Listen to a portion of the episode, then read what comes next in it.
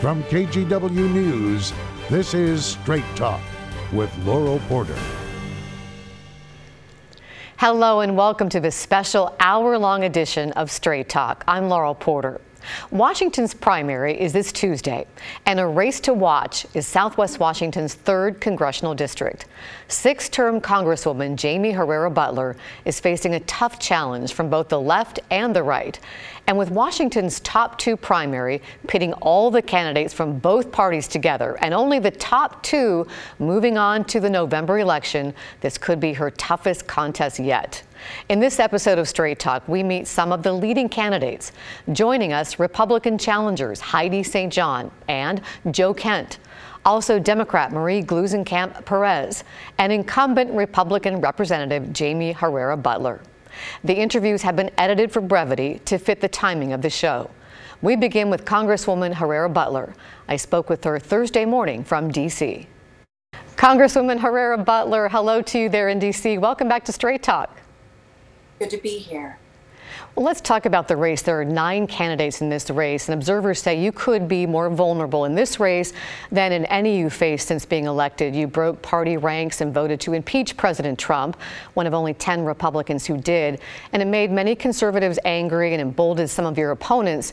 You were outspoken about the former president's actions. Do you stand by your vote? Oh, I do. I wouldn't change it.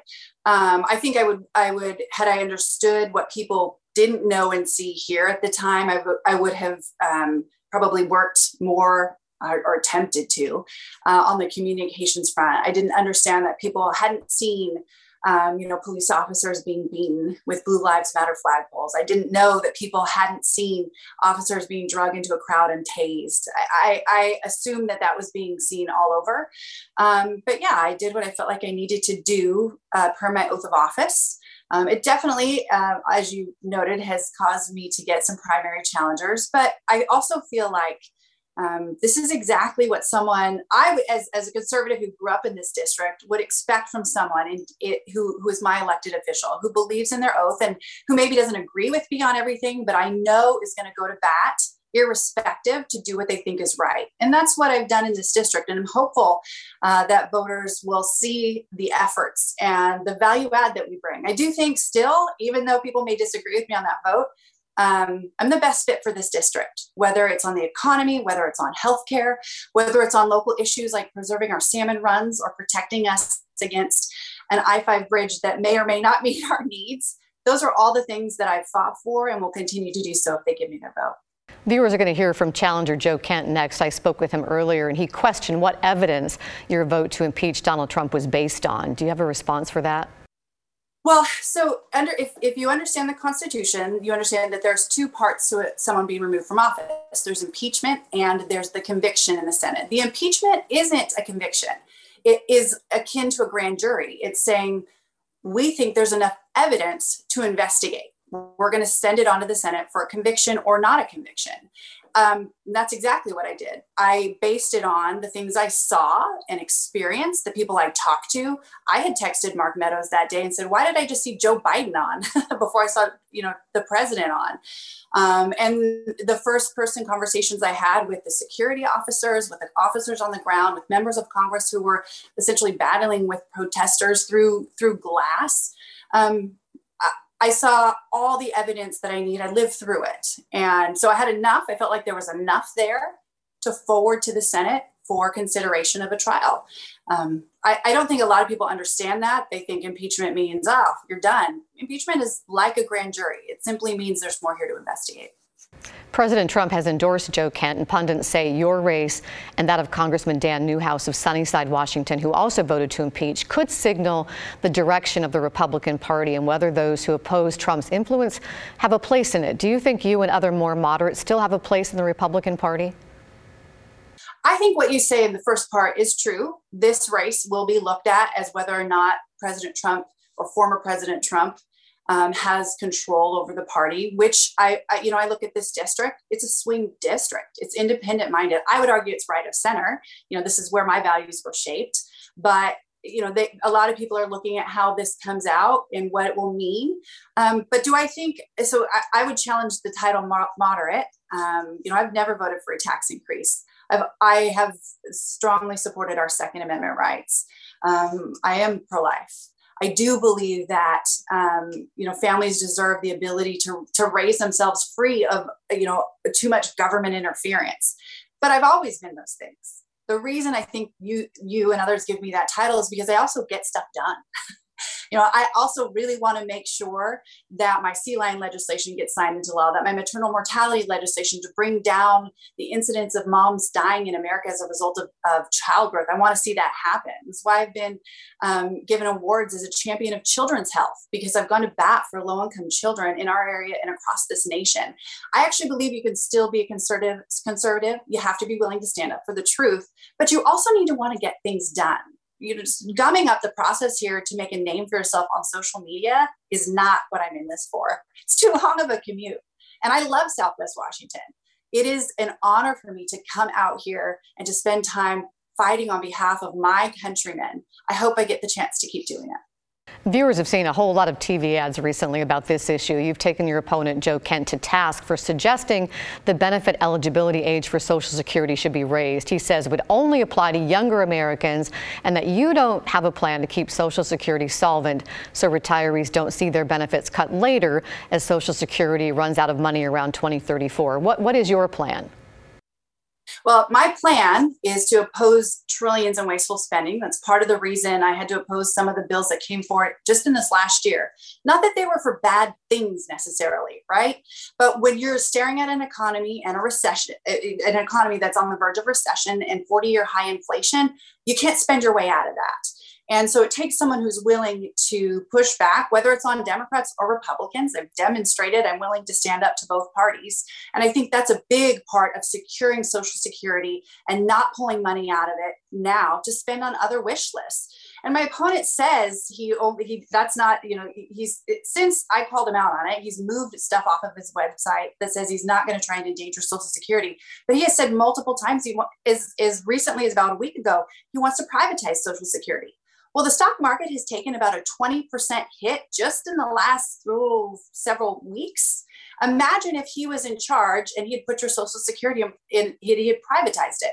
If you were on a fixed income, you certainly wouldn't be able to pay for gas or groceries or food. I mean, for the most part, even folks who are not on a fixed income are struggling with those things, which is why um, I've been ranked as one of the most effective lawmakers in Washington state because I've gone to bat to, to reduce the cost of gas by supporting legislation that makes us produce more here locally.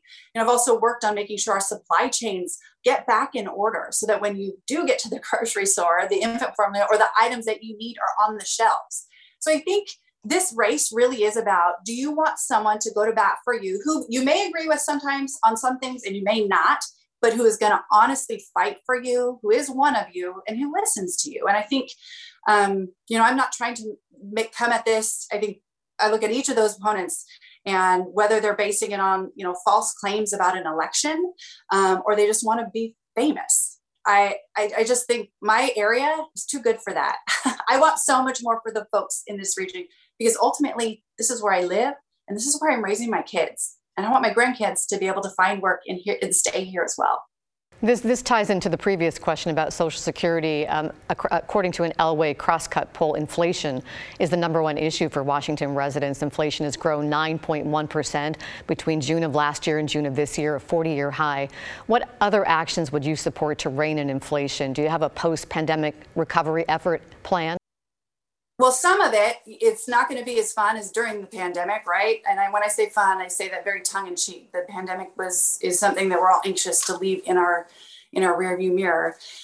But we're not going to be able to do some of the spending that took place during the pandemic. That was emergency spending, and I almost liken it to having a patient on the table.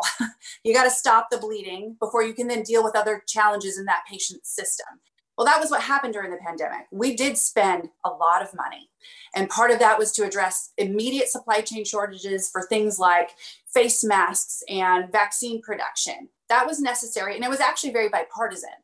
Fast forward to the year, this last year, and I, I would argue to folks, you know, in Washington state and federally, one party is in control of all of the levers.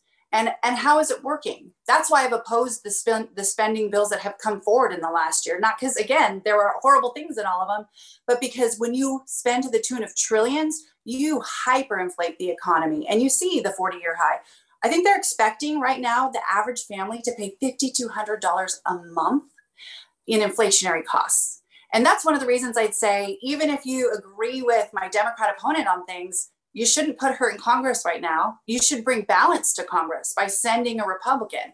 And then I would say to the folks on the right if you want a Republican who's going to get things done for you, you want someone who has a record of never raising taxes, who has records uh, of accomplishing things even across the aisle, but that benefit our region economically. Congresswoman, you've been consistent in your right to life stance over the years, following the Supreme Court decision overturning Roe v. Wade, giving states the authority now to restrict or ban abortion. Do you want to see that go even further? If it came up in Congress, would you vote for a federal ban on abortion? The reality is, is Joe Biden is not going to sign a federal ban. So I know that there are efforts right now, I think, to scare and to fear monger um, voters with this issue. Take take one step back and breathe um, right now in Washington state, all of my constituents have the same rights they had before that they do now. Um, and I don't see with the Democratic governor and uh, with the majorities in Washington as they are, I don't see that changing. But well, what if it right. does? What if it I does change though um, in the next election, and you're in Congress? Would you vote for a ban with a Republican president? As much as I'd like to see Joe Biden not be the president of the United States, he's still going to be the president of the United States after this election. I'm talking about in two years, if you're still there and you have a Republican president, would you vote for a federal ban? In two years, if I make it through this primary, let's have that conversation. Okay, well, we'll we'll hold you to that, and we'll talk about it later. Uh, Congresswoman, I know there's some votes that are going to be called soon, so your time is limited. I want to give you, you know, 30 seconds or so for a final message you would like to leave with Southwest Washington residents as they prepare to vote in Tuesday's primary. Thank you. It is an honor to serve Southwest Washington in Congress. Uh, having grown up here and now raising my kids here, I want to make sure that we can continue to be a place where you can raise your family, you can find good employment, you can run your own business, or you can chase your dream.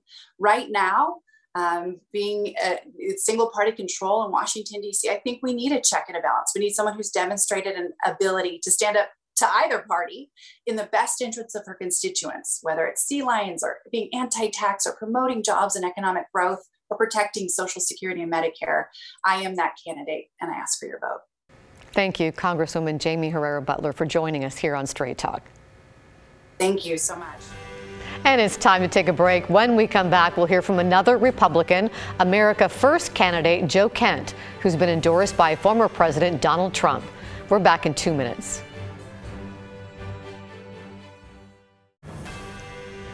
Welcome back to Straight Talk. I'm Laurel Porter. We're hearing from the candidates in the hotly contested 3rd Congressional District in Southwest Washington. Joe Kent is a conservative frontrunner, challenging Congresswoman Jaime Herrera Beutler. He's a former member of Army Special Forces, a Green Beret, a former CIA employee, and America First candidate. He lives in Yacolt, Washington, and has been endorsed by former President Donald Trump. Our conversation from earlier this week has been edited for brevity for the show. Welcome to Straight Talk, Joe Kent. Nice to have you here. Thanks so much for having me. Tell us what the pivotal moment was that convinced you to run against another Republican, Congresswoman Herrera Beutler, the incumbent, in the primary. Yeah, so really it was the aftermath of the 2020 election. I had major issues with the way the election was handled. I felt there was a good deal of evidence of fraud. So when Jaime Herrera Beutler voted to certify the election of 2020, I had major reservations. And then when she uh, voted for the impeachment of President Trump after the riot on January 6th, I realized that she was not capable of defending our district and really our nation um, against the onslaught of what the the radical left is doing to our country right now. And so I didn't see any other Republicans stepping forward to go and challenge her. I had never intended on uh, running for office before, but I fought for this country for 20 years, lost many friends, lost my late wife in this fight, worked heavily on the Trump 2020 campaign. So I believed in the America First agenda. And so I, I looked around and I said, well, if I don't go do this, then I feel like no one else will. Um, so that's what really got me uh, into the fight.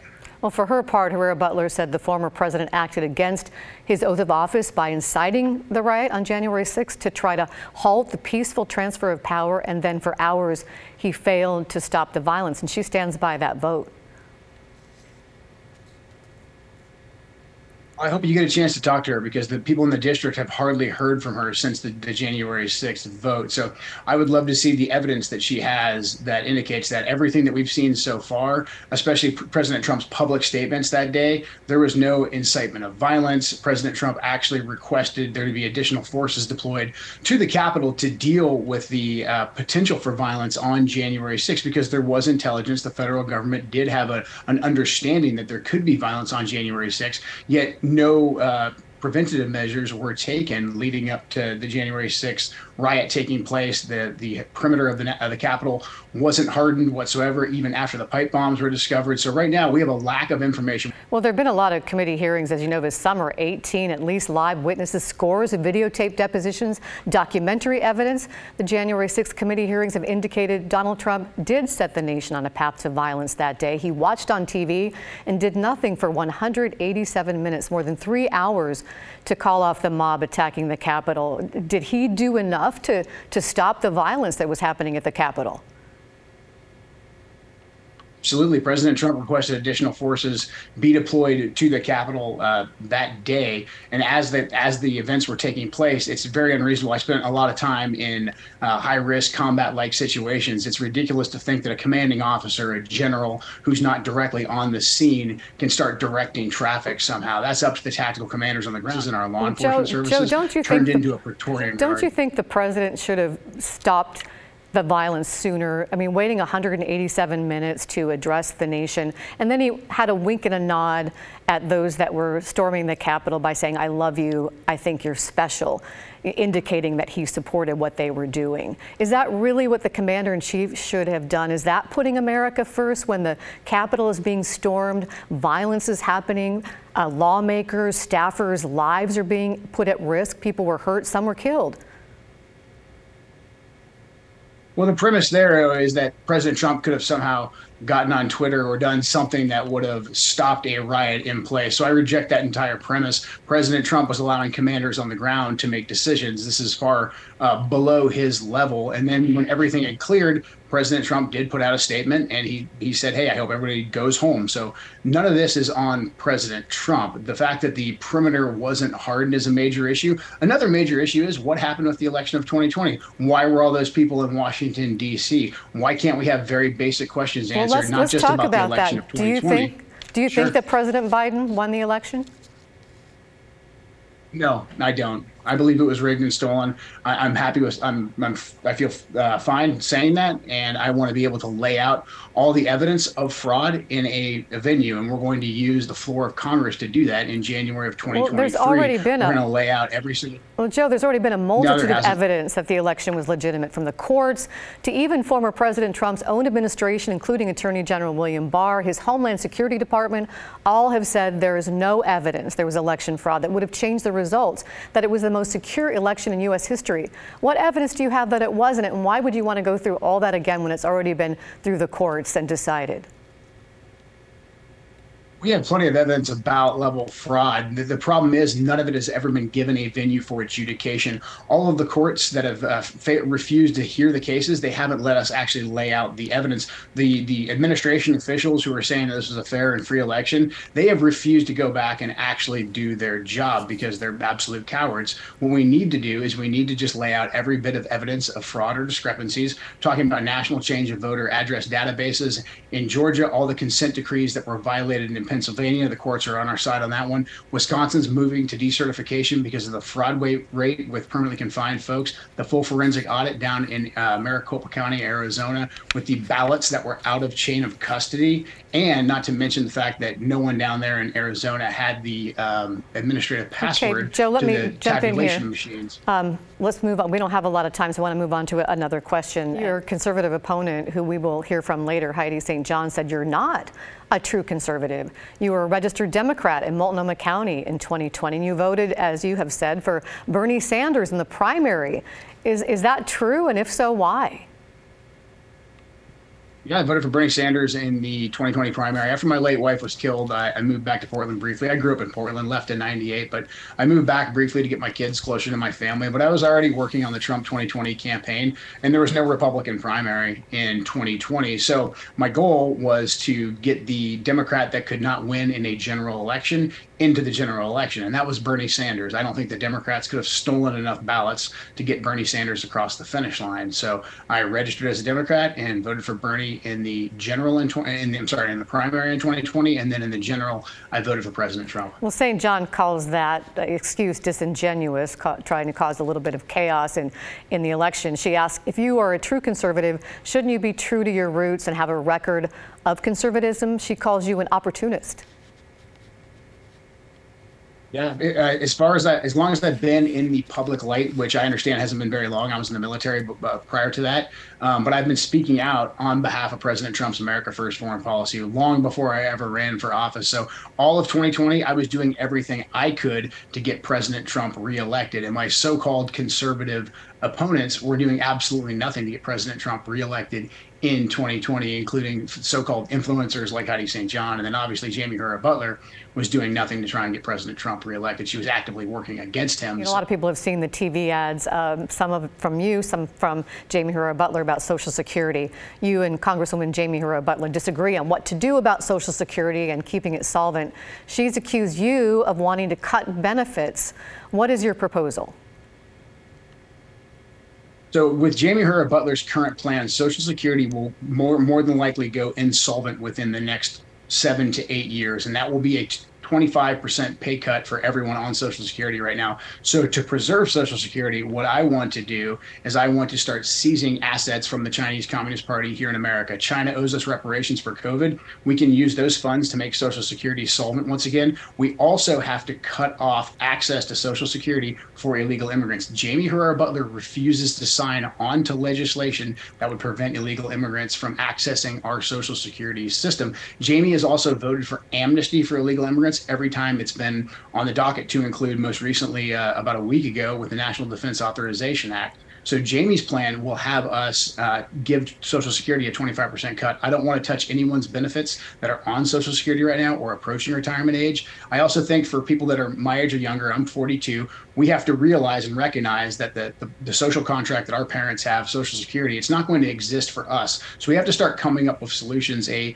privatized, uh, high interest, tax free savings plan that's managed on, on the private sector on Wall Street, like a 401k plan, is a, is a much better option for a uh, blended option for Social Security. What age would you raise, raise the retirement age to, and at what point would that kick in for what age group now? I think this is something we have to have a, a, national discussion about, but this is this pertains to people that are my age and younger. So Gen X, the millennials, and, and Gen Z, we have to realize that there's an inverted curve, right, or inverted pyramid right now, where you have all the baby boomers retiring, and this system's simply not going to exist for us. The system's also based on people having a, a much shorter life expectancy than we have right now. So I, I, think we have to have a national conversation about it. I, I think we look at something like closer to the 70s as opposed to what it is right now. But I don't have a hard number for that. But I think that is something that we, we definitely have to discuss. And I think having a blended plan where we're not 100% reliant on government social security, where people have an option of investing in the private sector, I think that's going to give us a, a lot more flexibility for the younger generations. But just to be perfectly clear, if you're on social security right now or you're approaching social security age, I do not want to touch your plan. You, you are owed that money. You bought into the system. It's the younger generations. We're going to have to figure something else out. This is top of mind for a lot of people right now. Do you support the Supreme Court decision that overturned Roe v. Wade, a woman's right to have an abortion? Yes, I, I 100% uh, support Roe versus Wade being overturned. Uh, I would I would move to have a national ban on abortions. I believe life begins at conception. I I think we have to have a pro-life culture in our country uh, that takes care of women who are pregnant who might not necessarily want the baby. That takes care of the women throughout the pregnancy and then takes care of the child. Uh, revamping how adoptions are handled. I think we have a great opportunity right now to really lead the way uh, globally and become a, a truly pro-life country that takes care of life from conception, uh, you know, until a child becomes a young adult. The state of Washington has laws that protect uh, a right to an abortion. Would you want to see those overturned in Washington state? Yes, I would. Yeah, uh, life begins at conception, and I, I, think that the federal government um, should outlaw it in, in all the states. I, I don't think I, I, don't think states should be able to sanction killing the unborn. For right now, the way it is, with it being a, a states' rights issue, that's a good temporary victory. So what I would do from the congressional perspective is I would ensure that not one penny of federal money goes to funding uh, abortions whatsoever. This is why I'm so critical of Jaime Herrera Beutler. Jaime Herrera Beutler, while claiming that she's pro-life, has given 1.5 billion dollars to Planned Parenthood, the number one killer of the unborn, and then also the folks that are pushing the comprehensive groomer sex education on our children in our schools. Joe Kent, we're running out of time, but I wanted to give you about 30 seconds for a, a final thought that you'd like to leave with voters before the primary.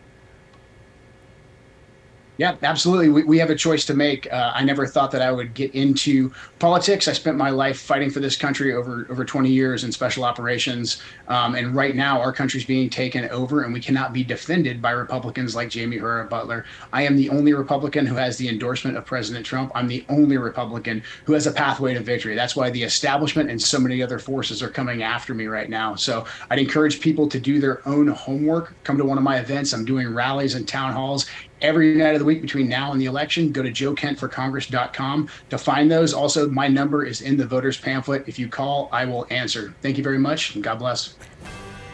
Up next, another conservative frontrunner in Washington's 3rd District, Heidi St. John. Why she says she is the only true conservative in the race. That's just ahead. Welcome back to Straight Talk. I'm Laurel Porter. We continue our conversation with leading candidates in the 3rd Congressional District in Southwest Washington. In this segment, we meet Republican candidate Heidi St. John, an author and podcaster from Battleground who has seven children. She describes herself as a conservative Christian. Here's our interview from earlier this week. Heidi St. John, welcome to Straight Talk. Thank you for having me, Laurel. It's really great to be here. Well, let me ask you, as a Republican, why did you decide to challenge the incumbent Republican Congresswoman Jaime Herrera Beutler? I decided to challenge her because we need a true conservative voice in Congress. And for several years now, I've watched as Mrs. Herrera Beutler has voted for things that I know the constituents of Washington, Southwest Washington, really want. Uh, for example, the the border the the border wall around our southern uh, our southern border def- desperately needs protection. It's occurred to me as I've watched her voting that she votes more like a Democrat, particularly fiscally. And I think it's time for new eyes on the situation, a fresh voice for South Southwest Washington to bring real conservative values to the forefront again to represent the people here. And why, of all the nine candidates on the ballot, and again, the top two move on to the general election, why, of all nine, do you think you're best suited to represent the third district in Southwest Washington? Well, I think if people are looking for a true conservative voice in Congress, I am that voice. I'm the only true conservative. I'm running against uh, a Democrat who has communist viewpoints. I'm running against another uh, person who claims to be a Republican but has absolutely no record of voting for conservative values at all, and in fact leans towards socialism. And I'm running against Jaime Herrera Beutler, who votes more often with the Democrats than almost any other Republican in Congress. And so I'm running to be a true conservative voice for Southwest Washington. And I also asked another conservative frontrunner in the race, I think you referred to him, Joe Kent, this question. Do you think Joe Biden won the 2020 election? I think that Joe Biden won the 2020 election. That seems to me that he's the president of the United States of America. Uh, the question that we're really all alluding to is whether or not we have fraud in our voting system. And listen, I've been a citizen of uh, Washington State for a long time. I remember the election of Dino Rossi here. I remember, and I'm sure you do too, Laurel, the hanging Chads from Florida. We do have fraud in our election system, but I'm much more concerned at low voter turnout and in going back to voter integrity and voter ID. And so those are going to be the issues that I would focus on. You, you mentioned this, you kind of inferred this in, in, one of your answers earlier, but you said you would drop out of the race if one of the candidates was endorsed by Donald Trump. And he did endorse your opponent, Joe Kent. So why didn't you keep your promise and drop out and instead decide to stay in the race? Yeah, that's a great question because it lets me highlight the fact that I thought, like many people, probably including President Trump, that that uh, Joe Kent was an actual conservative when in fact he voted for Bernie Sanders in the Oregon primaries in 2020. 2020 wasn't very long ago. So this is a guy that registered in Oregon in 2012 as a Democrat, and now he wants to, and so 10 years a Democrat in Portland, Oregon, and now he wants to represent my family and the district that I live in and where my businesses are as a conservative in Congress. I don't believe he's a conservative, and uh, at the time I didn't know these facts about Mr. Kent. I assumed he was a lifelong conservative like I am. When I was a child, my granddad took me campaigning for Ronald Reagan. I love this country and I love the principles of limited freedom and limited or or, or, or more freedom freedom and limited government. And so I'm staying in the race again to give Southwest Washington a true conservative voice. I don't believe Mr. Kent to be a conservative. We heard him say earlier in this show that he voted for Donald Trump in the general election. He only voted for Bernie Sanders in the primary to try to put up the weaker candidate against Trump. And he says he was actively working to get Trump reelected in 2020 when he says you were not. Oh no, he he no, he's completely wrong. I was actually fired from my literary literary agency uh, for my support of President Trump. I have been an outspoken supporter of President Trump. Probably got more people to the polls on behalf of President Trump than Joe Kent could ever dream of doing. And I'm not buying his line about voting for Bernie Sanders so that he could help President Trump. That's the most ridiculous thing I've ever heard in my life. And besides, when he put that vote in for Bernie Sanders, claiming he was trying to help President Trump, Bernie had already dropped out of the race and endorsed Joe Biden. So the story doesn't hold water. I think his campaign was shocked to find out that he had, in fact, voted for a socialist, came up with a story, and the story's not working for me. Well, let's turn to some kitchen table issues, and, and, a big one is inflation. Polls show it's become a top concern for Washington voters. What plan would you support for a post pandemic economic recovery? Well, I think the first thing we've got to do is stop with these crippling regulations. Under the Biden administration, we are at somewhere in the neighborhood of $2 billion in regulations and government handouts. Uh, Thomas Sowell said that inflation is a quiet but effective way for the government to transfer resources from the people to itself without raising taxes. And that's what you're seeing happening, except for we're getting hit with a double whammy because they're raising taxes. Listen, we should be cutting taxes. As a business owner, I would like to see the regulations lifted and taxes uh, uh rolled back so that we can unleash American ingenuity again. And, and I believe if we can do that, we will see the economy coming back. But we are in a recession, and I think it's going to be a rocky ride for about the next 12 to 15 months. And another top issue for a lot of people, Americans and Washingtonians, you've said you are unapologetically pro life. If elected and it came up for a vote in Congress, would you support a federal ban on abortion? So I am 100% unapologetically pro life. I have been one of the leading voices in the pro life movement for many, many years. But I would not support a federal ban on abortion. And let me tell you why. The Supreme Court of the United States just reversed Roe v. Wade, which was the right thing to do on a hundred different levels. I have huge moral uh, problems with the taking of an innocent human life, which is what abortion is. But it is not the role of the federal government to either uh, permit abortion or to ban abortion. And when, if we want that to happen from a governmental standpoint, what we need is a constitutional amendment. According to the 10th Amendment, if an issue is not given directly uh, spoken to in the Constitution, it becomes a states' rights issue. And that's what SCOTUS did. They rightly ruled that this was never something for the federal government government to be involved in and they kicked it back to the states. I believe that if we go ahead now and we say, well, we want a federal ban on abortion, we're going to wind up with the same problem that uh, that we see that we've seen for the last 50 years, only on the other side. I'd love to see a constitutional amendment that protects life. In our Declaration of Independence, we stated that we have all been given certain unalienable rights, and the first one is the is life. It's life, liberty, and the pursuit of happiness. But the wrong way is a federal ban on abortion. That's the wrong way to protect life. And since you believe in states' rights abortion is legal in Washington state, and Democrats want to protect that right. Would you support overturning Washington's Reproductive Privacy Act, which became law in 1991 at the legislative level? If it if it's a states' rights issue and we're talking about uh, Washington State becoming anything but a sanctuary state for abortion, I would support it. I am a pro-life conservative. I believe in protecting all life. I think we should protect the life of a mother and her baby. That we should never take one life to prefer another life. So we should always care for both a mother and her child. So to me, this is again, it's a states' rights issue. If this comes before the state legislature, I would lend my voice in support of the unborn and in, in defense defense of life. Let's talk about education. I know that's important to you. You have seven children, you've homeschooled your children. As an elected congressional member, would you support public schools? Absolutely. I think our public schools need support, but I'll tell you what, what we don't want is the federal government meddling in education. And that's what we're seeing happening. The Department of Education, again, this is not in the Constitution. This is not the role of the federal government. There are at least 33 agencies, federal government agencies, that leave a lot of us scratching our head going, where is that in the Constitution?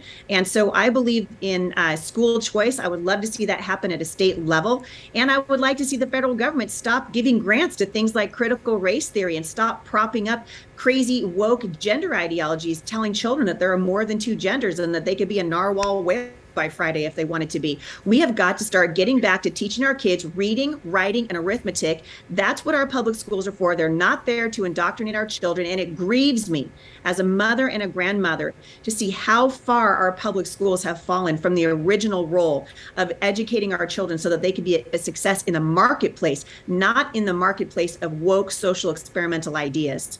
We're about out of time, Heidi. What message would you like to leave with voters? You know what? I have so much hope for Southwest Washington. I love this area. My husband and I have been married for 33 years. We've raised our children here. Our grandchildren are being raised here. We have a leadership crisis in Southwest Washington. We have a leadership crisis from our school boards all the way to the federal government from STEM to Stern. And I am running to give the people of Southwest Washington a true voice, to come home, to listen to their concerns, to put our heads together around a table and start coming up with ideas that move the needle, that actually bring uh, hope and uh, prosperity back to the citizens of Southwest Washington. I've been going back and forth to Olympia and to Washington, D.C. to talk about the issues of limited government and freedom for over 17 years. And I would like to take my voice to be a voice for freedom and limited government on behalf of the citizens of Southwest Washington to Washington, D.C., and represent them in Congress. Heidi St. John, thank you for joining us here on Straight Talk. Thank you for having me. And we have one more interview tonight, this time with the leading Democrat in the race. You'll hear from Marie Gluesenkamp Perez when we come back.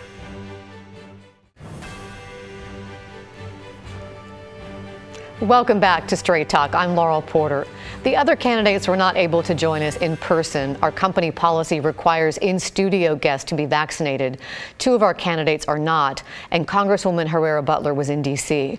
But we're pleased to welcome Democrat Marie Gluesenkamp Perez to the studio. She is a small business owner in Skamania County. She has an economics degree from Reed College and owns an auto repair shop with her husband in Portland. She's also the mother of a one year old. Welcome to Straight Talk. Hi, it's nice to have you here. Thank you so much for having me. Well, this is is a crowded race, nine candidates. Tell us why you decided to get into the race and what your biggest criticism is of Jaime Herrera Beutler. You know, Jaime is an extremist. She urged the Supreme Court to overturn Roe, and then she celebrated the collapse of our rights by voting against contraception. You know, if you are against abortion and you're against contraception, you are not a moderate, you are an extremist. You know, she has been uh, teeing up the cue for the Supreme Court to take away right to same sex marriage. Uh, she voted against a bill codifying same sex marriage. Um, this is not the path of a moderate. We cannot rely on her to safeguard our rights. Um, you know, as a small business owner, uh, it has been so offensive to me to see her invite us to the job fairs when the paper mill shut down. You know, we lost our paper mill. And her solution has been to host job fairs. There were 11 employers there, Laurel, right? One of whom was selling Tupperware. You're not going to put a kid through college or save for retirement selling Tupperware, right? We need representatives who do something about this economy. She has been in there for 12 years, and she'd like us to think that the gridlock is based on someone else, but she's the one holding the bag on this. You know, there were cracks in the Cascade locks. That is one of the biggest wheat ports in the country. And her solution to this was to end, uh, send out emails about beanbagging sea lions. You know, we have disinvested in rural infrastructure to such a degree that things are collapsing around our ears, and it is a huge problem for us. We need real leadership. Well, you are really the only main Democrat out of all the nine that's yeah. really done any fundraising. Where are all the Democrats? Yeah. Well, you know, I feel um, really honored. Uh, the other primary Democrat in this race dropped out and endorsed me because he saw that I have the skills and the experience to really deliver real results in this working class district. What do you think your chances are on Tuesday of coming out in the top two? Yeah, listen, this district is 43% Democrats. So Jaime is relying on Democrats to vote for her. That is a very risky bet on her part. Um, so I, I, you know, we've got to work hard. We can't take anything for granted, and we're, we are working hard. Um, but we believe we can make it through. Well, let's talk about the economy because it's the number one issue for Washingtonians and probably for most Americans yeah. with inflation at a, a 40 year high. But the, the Republicans blame Joe Biden and the Democrats. So, why should the voters of Southwest Washington, and 57% of them are not Democrats, why should they trust you as a Democrat to help rein in inflation when it's gotten to this point already? Yeah, you know, I am a small business owner. Like, nobody knows this better than us you know, uh, I own an auto repair and a machine shop with my husband. The same box of gloves that cost me $5 in 2019 cost me $25 today. You know, two and a half years into this pandemic, we still have no national production of face masks. You know, medical grade masks that we rely on to keep our first responders safe. So, no one knows better than small business owners working in the trades like me that we have to bring back uh, family wage jobs, manufacturing, the things that really grow the economy in the long term. You know, spending has been um, out of control and on the rise. This this has been, you know, decades in the making. And I would argue that it's because we are electing a lot of career politicians, extremists, uh, you know, doctors and lawyers, and not people who have to make payroll and balance the budget and keep facilities running.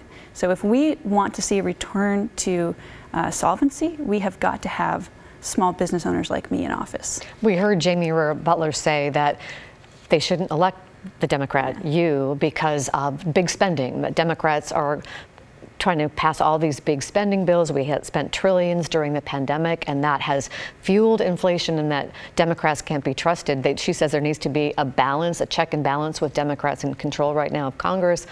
What's your response to her? I mean, she has voted lockstep with the administration that led us here. You know, I mean, uh, her record is very clear and not delivering for this district. She would love to pass the buck, but she's the one who's been there for over a decade.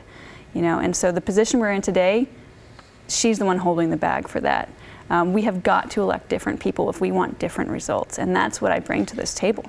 You know, um, I'm sure you know we want to talk about aging infrastructure like the dams, you know, and, and our, our cascade locks, like our bridges. You know, I drive across that bridge every day, and I would really like to know that it's not going to fall uh, out from underneath me when I do that.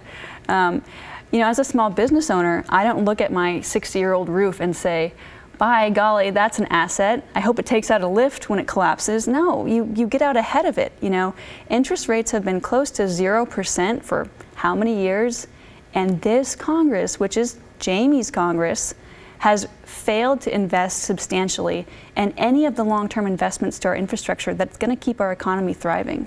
She mentioned the bridge, the I 5 bridge. Yeah. Um, she has been opposed to it. She didn't want light rail or tolls. Um, she said she was representing her district. Where are you on that I-5 bridge replacement is moving forward now, and they are planning light rail. Where are you? Do you support the I-5 bridge? Yeah. I, what are we going to wait for a school bus to fall through it before we fix it? I mean, this is silly. You know, these are family wage jobs, they're American jobs, and you know, Washington state can be a leader in the trades if we invest properly. Do you support light rail on that new bridge? I think it should certainly be light rail ready, which is the plan right now. And what about tolls? It's so controversial, but the people who are designing this say that tolls are necessary to help pay for it, also to control congestion. Yeah, you know, you mentioned I have a degree in economics. Um, economists love to say that tolls are a regressive tax. Um, I was really relieved to hear from the mayor of Vancouver that there will be um, similar to a voucher program. If you are on a fixed income, uh, there's going to be a, a path for you not to have tolls on that bridge. So I'm going to go back to manufacturing because I know that's really important to you. How would you try to bring manufacturing back to the United States? Yeah, yeah that is so critical. Um, you know, I actually, uh, my husband and I bought a machine shop in 2020. Um, it was one of the machine shops that we uh, relied on, and they were going out of business because their two guys were retiring, and they couldn't find an apprentice. I mean, that is a huge, you know, I can keep a Honda Civic running for 500,000 miles if I've got good parts. And the reality is, we are not getting quality parts from manufacturers in China frequently. We have got to have quality American parts to keep the cars running that drive our middle class Americans to work every day. So it has got to come from career and technical education, making sure that um, our kids are graduating with the skills they need to be successful in the trades. You know, these are family wage jobs. Um, you know, nobody in China is going to build a porch for you or uh, wire in a heat pump for you. You know, these are um, American jobs that can't be offshored, and we've got to be uh, empowering our students to be successful in those trades. When you talk about kids, I know childcare is an issue for you. You have a one-year-old. You've yeah. dealt with it. What would you do if you were in Congress to try to address the concerns that, that a lot of parents have oh, for childcare? It is awful right now. People are spending like fifteen thousand dollars a year if you can even get a spot in daycare right now. I mean, it is so challenging. Since 2019, one in ten childcare facilities shut down one in 10 child care. So, you know, you want to talk about workforce participation. There's a huge flag. We have got to have childcare. And one of the reasons that people aren't going into this field is because um, they can't afford to. You know, these are low, not always high paying jobs. Um, and so I think one of the things Congress can and should be doing proactively is debt, uh, public service debt forgiveness. Just like we let teachers, um, you know, lose some of their interest rates or get a better interest rate uh, when they're teaching in public schools, you know, those early education teachers kids are learning just as much then. From zero to five, that is when so much in the brain is happening. We've got to support that. Another top issue for Washingtonians, there's a new Washington state poll out that shows voters overwhelmingly support a ban on assault style weapons by nearly two to one margin. Would you support a ban on assault style weapons? Listen, I support the Second Amendment. I am a gun owner. Um, everybody I can see from my house in rural Skamania County is a gun owner. Um, but we know that we are in a, a terrible place right now. I, I think about you know these school shootings. Um, I think about sending my own son to school.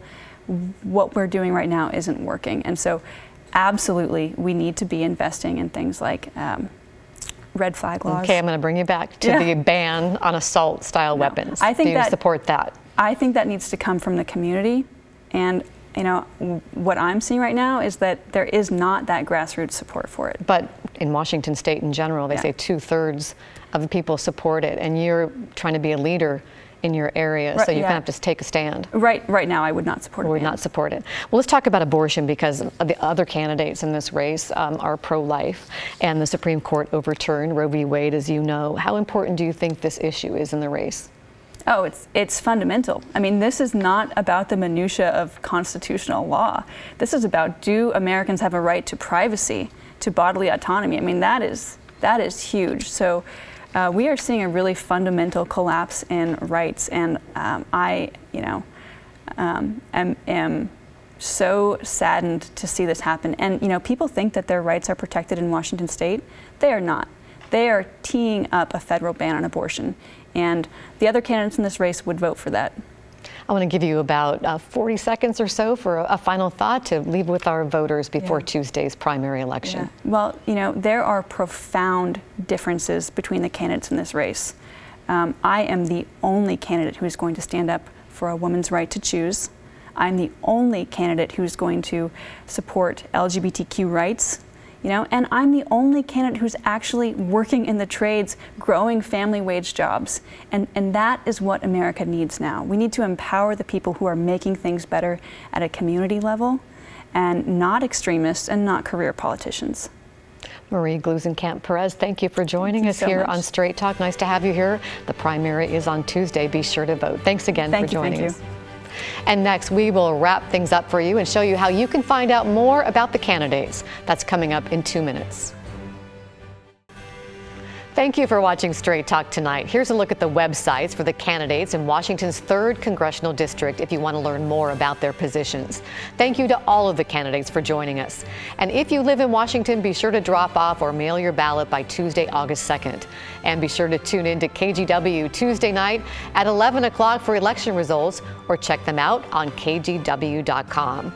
Join us next week when we hear from the candidates in the Oregon general election for Clackamas County Clerk. And remember, you can get Straight Talk as a podcast. All you have to do is point the phone camera at the QR code that you're going to see here, and that will take you directly to a link where you can subscribe to KGW Straight Talk's podcast. We'll see you next week for Straight Talk.